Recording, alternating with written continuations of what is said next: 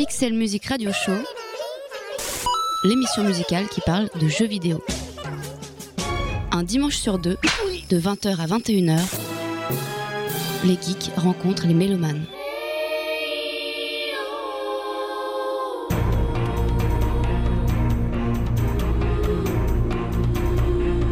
Amis geeks et mélomanes, bienvenue dans le Pixel Music Radio Show, l'émission musicale qui parle de jeux vidéo. Cette semaine, on vous propose une rétrospective musique ludique de la série des Souls, pas celle de Miyazaki, celle des célèbres jeux de baston de Namco. Entre 95 et 2012, 6 épisodes canoniques sont sortis, allant de Soul Age ou Soul Blade en Occident sorti en arcade, puis sur la première PlayStation, jusqu'à Soul Calibur 5 sorti sur Xbox 360 et PlayStation 3. Autant le dire tout de suite, le temps va filer très très vite dans cette émission et il n'a pas été simple de sélectionner une dizaine de musiques sur les 300 que compte la franchise. On va donc se lancer sans plus attendre en commençant par Soul Age. Vous n'êtes ni dans une émission musicale ni une rédactionnelle. Bienvenue dans le Pixel Music Radio Show.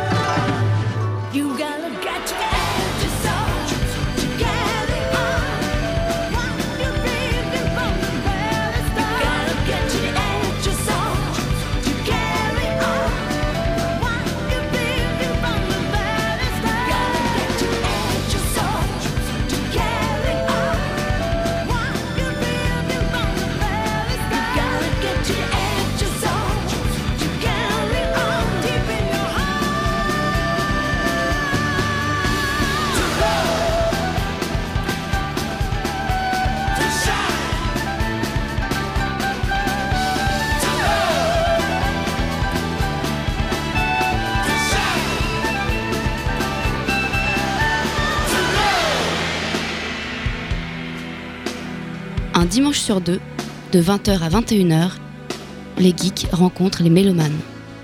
Pixel Music Radio Show, Radio Campus Paris.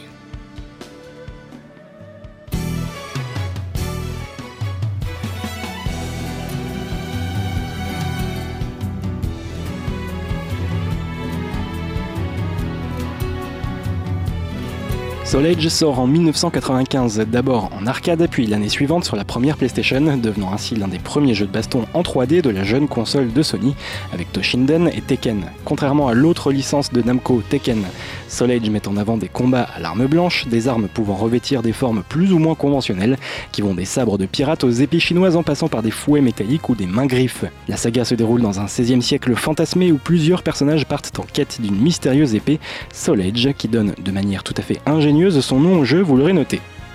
Mais si certains ingénus partent à la recherche de Soul Age, la fleur au fusil et le cœur léger, pensant qu'il s'agit d'une épée magique pouvant faire le bien, d'autres connaissent la nature maléfique de cette lame qui se nourrit des âmes de leurs possesseurs.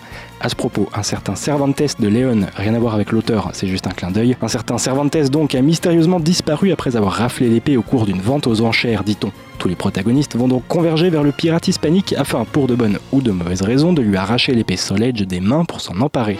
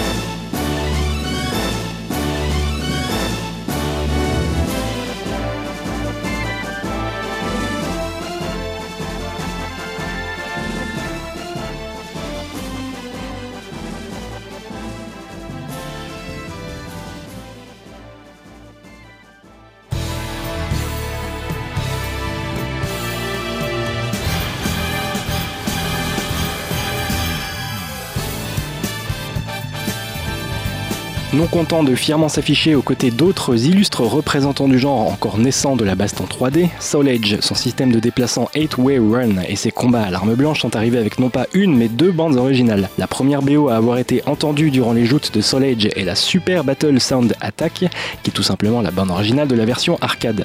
Puis à la fin de l'année 96, lorsque le jeu est porté sur PlayStation, il débarque avec une nouvelle bande originale intitulée Super Can Session.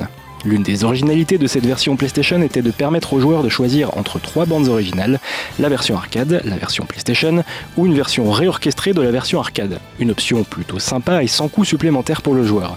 Les différences dans la composition sont subtiles. La BO arcade s'ouvre avec le titre The Wind and Cloud, dans lequel les cuivres et les percussions sont très présentes et ce dès le début du morceau, une façon pragmatique d'attirer le chaland dont les oreilles sont saturées de tentation au sein de la salle d'arcade bruyante car composer la bande originale d'un jeu sur borne d'arcade n'est pas une mince affaire, surtout à cette époque.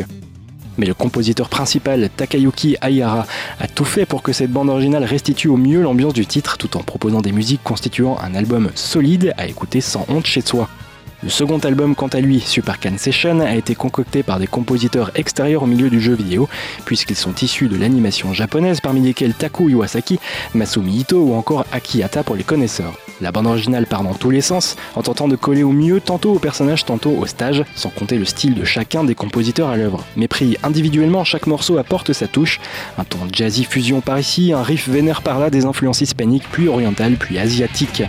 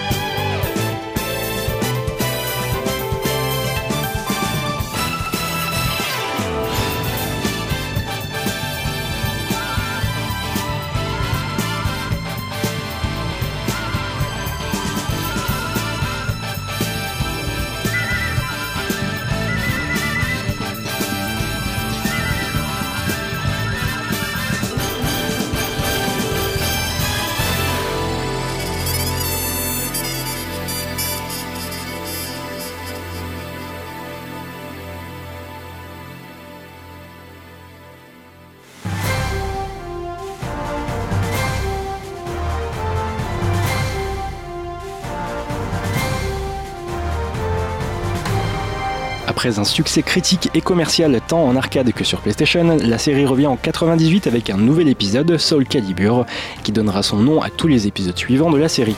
Déjà graphiquement époustouflant en arcade, Soul Calibur va à la surprise générale se révéler encore plus beau lorsqu'il arrivera sur Dreamcast l'année suivante. Soul Calibur est régulièrement considéré comme étant le premier portage d'une borne d'arcade à être plus beau sur sa console d'accueil. C'est factuellement faux puisqu'il n'était pas le premier dans ce cas, mais rares étaient en effet les jeux consoles qui dépassaient leur version d'origine en arcade. Soul Calibur est l'une des premières claques graphiques sur console 128 bits, bien avant la sortie de la PlayStation 2 et ses premiers jeux merdiques. Sega en profitera d'ailleurs pour faire de Soul Calibur un jeu de lancement pour sa Dreamcast aux États-Unis. Mais bref, pour en revenir à Soul Calibur, il est certainement l'un des jeux emblématiques de la Dreamcast et le restera puisqu'il ne sortira jamais sur une autre console, hormis un portage paresseux en 2008 sur Xbox 360. Outre sa plastique irréprochable sur Dreamcast qui à l'époque avait bien foutu la honte à la PlayStation et à la Nintendo 64, ce premier Soul Calibur raffine son système de combat sans pour autant sacrifier l'accessibilité typique des jeux de combat Namco.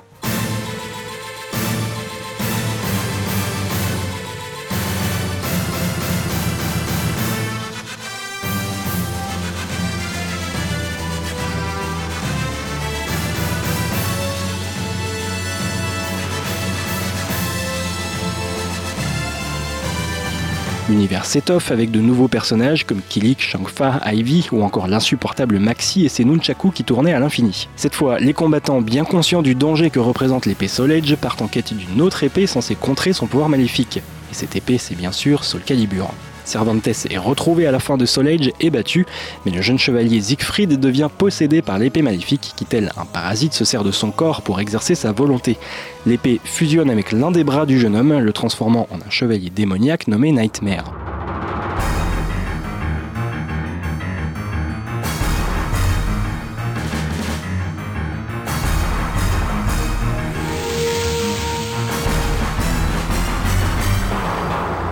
Pixel Music Radio Show, Radio Campus Paris.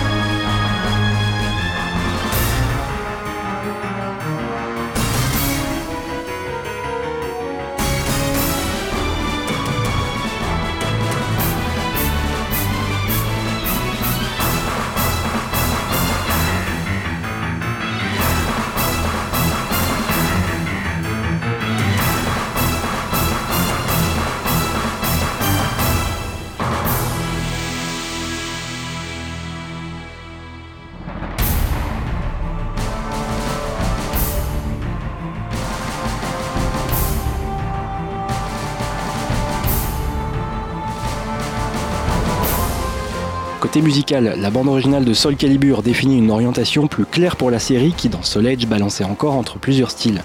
C'est clairement l'approche orchestrale qui est retenue sous l'impulsion du jeune Junichi Nakatsolo, qui signait alors sa toute première bande originale de jeu vidéo comme c'est mignon. Nakatsolo est accompagné dans cette composition par d'autres talents, tous employés chez Namco, Yoshihito Yano, Akitaka Toyama et Takanori Otsuka.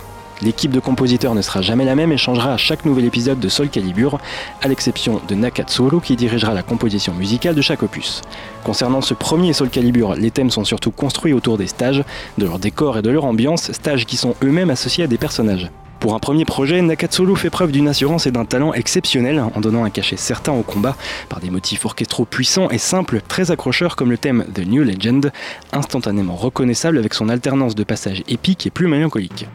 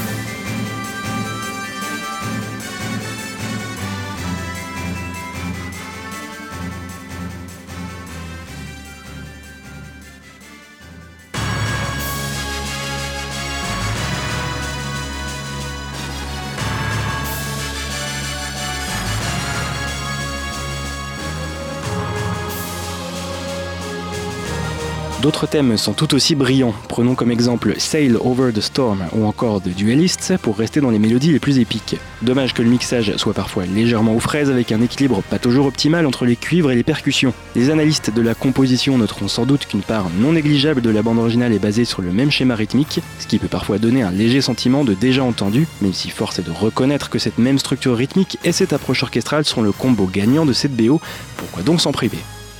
Hormis ces points de chipotage qui ne remettent pas en cause la grande qualité de cette galette, on trouve également pas mal de variations au niveau des percussions, particulièrement terriennes sur certains titres, plus sourdes sur d'autres, jouant avec des crescendo et des décrescendo qui maintiennent palpable une tension déjà assurée par la nature même du jeu de combat.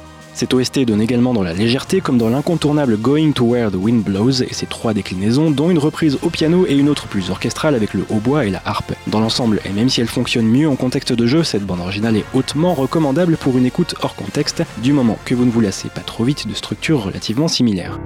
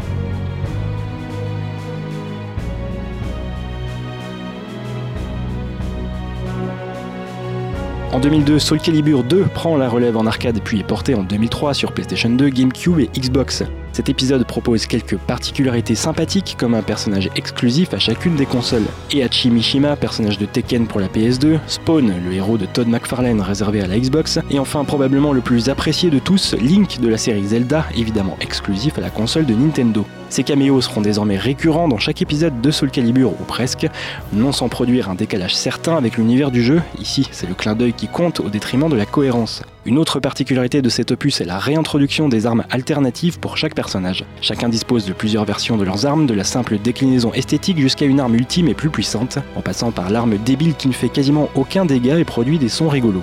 Voilà.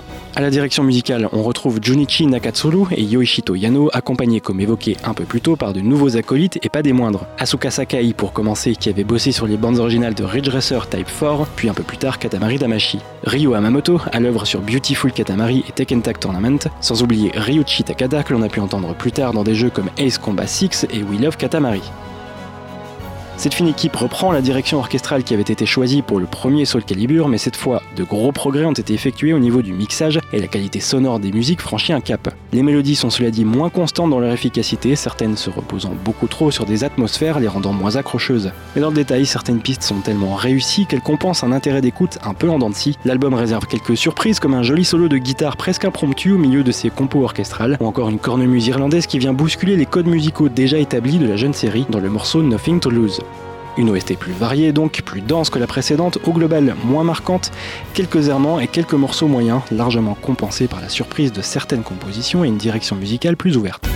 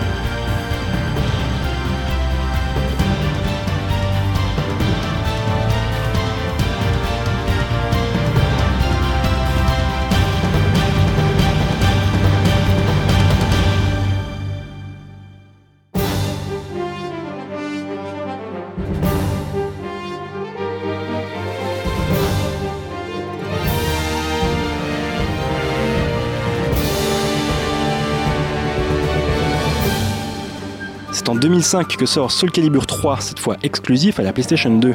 Fini donc les attaques à la bombe et les tirs à l'arc bien lâches depuis l'autre bout de l'arène avec Link sur GameCube. Mais ce troisième opus, décidément coquin, bouscule également une tradition, symptomatique du changement qui s'opère alors entre le monde de l'arcade sur le déclin et le monde des consoles omnipotent. C'est en effet d'abord sur la console Star de Sony que Soul Calibur 3 fourbit ses armes, avant de sortir l'année suivante en arcade dans une version améliorée.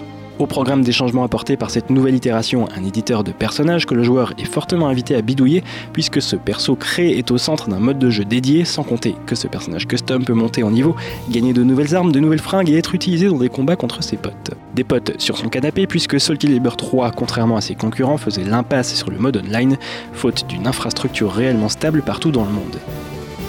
Malgré cette absence moins problématique en 2005 qu'aujourd'hui, Soul Calibur 3 compensait par des modes de jeu variés et bien fournis, sans trop bousculer le gameplay accessible de la série, rappelons qu'avant Street Fighter 4, le jeu de baston n'avait plus les faveurs du grand public, autant ne pas trop bousculer la formule pour une saga qui a toujours rencontré le succès. La bande originale quant à elle confirme le goût de Nakatsolo pour les solis au milieu de pièces orchestrales, une fois le violoncelle, une autre fois le corps d'harmonie ou encore de façon plus surprenante la flûte africaine. L'album est solide, mais c'est un avis personnel, un brin répétitif tant dans l'énergie dégagée par les morceaux que dans les structures.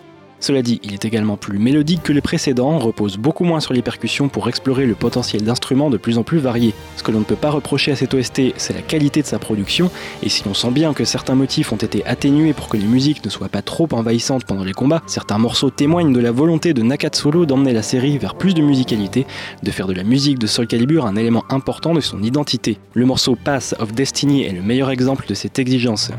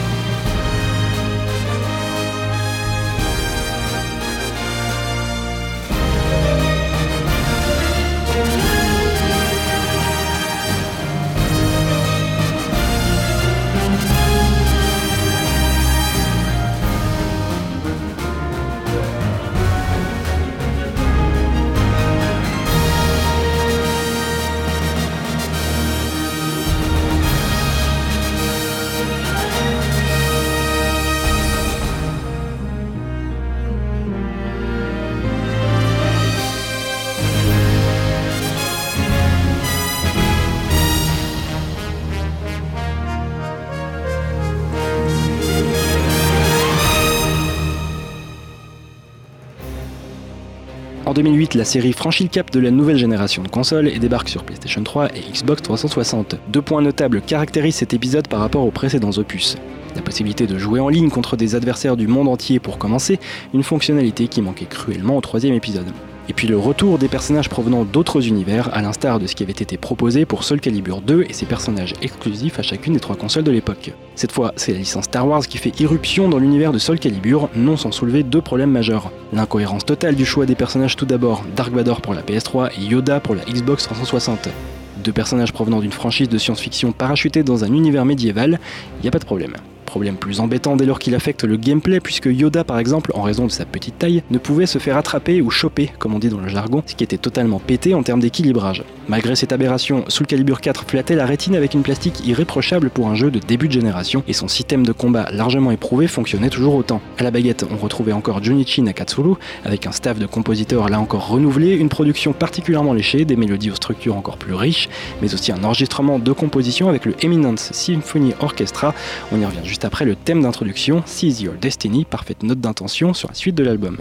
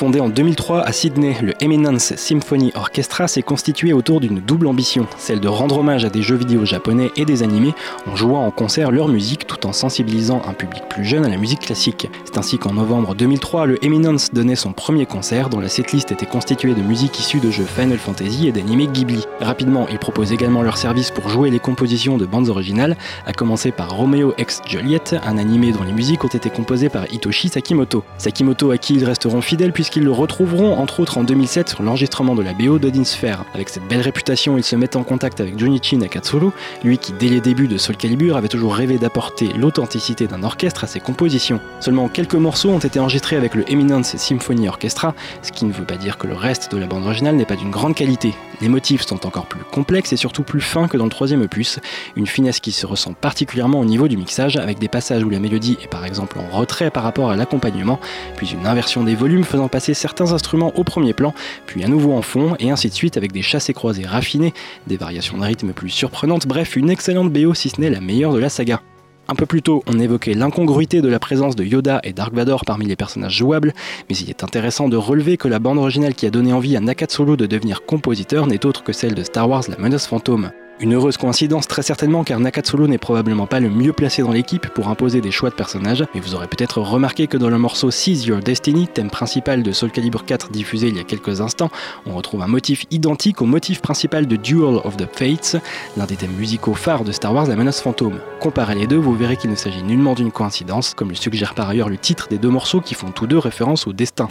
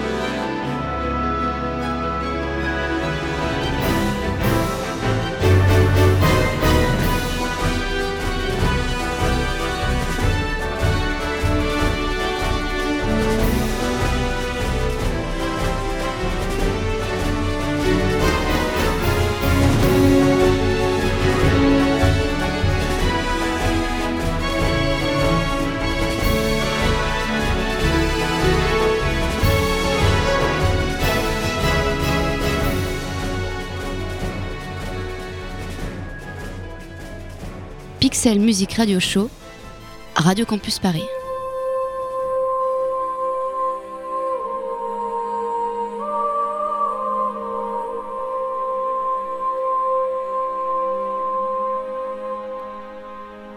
On termine cette émission avec Soul Calibur 5, sorti en 2012 et précédé de deux gros coups de flip chez les fans de la franchise. Beaucoup des personnages historiques de la série disparaissent dans cet épisode, comme Taki, Shangfa ou encore Rock, remplacés par de nouvelles figures. Musicalement, Nakatsulu n'est plus aux commandes puisqu'il passe au rôle de directeur sonore tout en signant quelques compos, compos qui sont cette fois dirigés par Hiroaki Yura, qui n'est autre que le créateur et directeur artistique de l'Eminence Symphony Orchestra. Sept compositeurs apporteront leur contribution à cette BO, parmi lesquels des occidentaux comme Chris Velasco et Jasper Kidd, qui signent ici un remix de Venice Rooftops, l'un des morceaux phares d'Assassin's Creed 2 dont il avait composé la BO. Oui, parce que Soul Calibur 5 intègre Ezio Auditore, protagoniste d'Assassin's Creed 2 à ses persos jouables. La bande originale de Soul Calibur 5 est de loin la plus dense avec ses 57 morceaux et ses 2h30 de musique. Est-ce la meilleure? À vous d'en juger car il y a à boire et à manger dans cette OST composée à plusieurs mains avec des styles bien différents. L'ensemble est toujours aussi épique et cette identité n'a cessé d'évoluer, lentement mais sûrement vers davantage de variété instrumentale. Soul Calibur 5 est donc une évolution logique qui ne doit pas faire regretter la disparition de certains thèmes et de certains motifs qui étaient liés à des personnages emblématiques de la saga, absents de cet épisode. Un album franchement recommandable, produit avec un soin qui force le respect, mais un album qui n'est peut-être pas à écouter en premier si vous souhaitez vous immerger dans l'univers musical de la saga. Gardez-le plutôt comme le bouquet final de votre voyage musical ludique, une ouverture sur le futur de la licence, assez flou il faut le dire depuis ce cinquième opus sorti en 2012. En attendant de retrouver Soul Calibur un jour, on se retrouve quant à nous le dimanche 1er novembre pour un nouvel épisode, et d'ici là, portez-vous bien.